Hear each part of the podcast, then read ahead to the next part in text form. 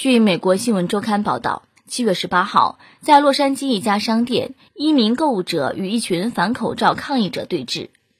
这群抗议者在各大商店举行呼吁民众不戴口罩购物的活动，现场举着摘下口罩的标语。一男子质问这群反口罩抗议者，并无奈讥讽：“你们是真科学家？都这个时候了，还搁那块反对戴口罩呢？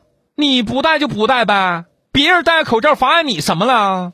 是因为不自由吗？怎么忍心怪你犯了错？是我给你自由过了火。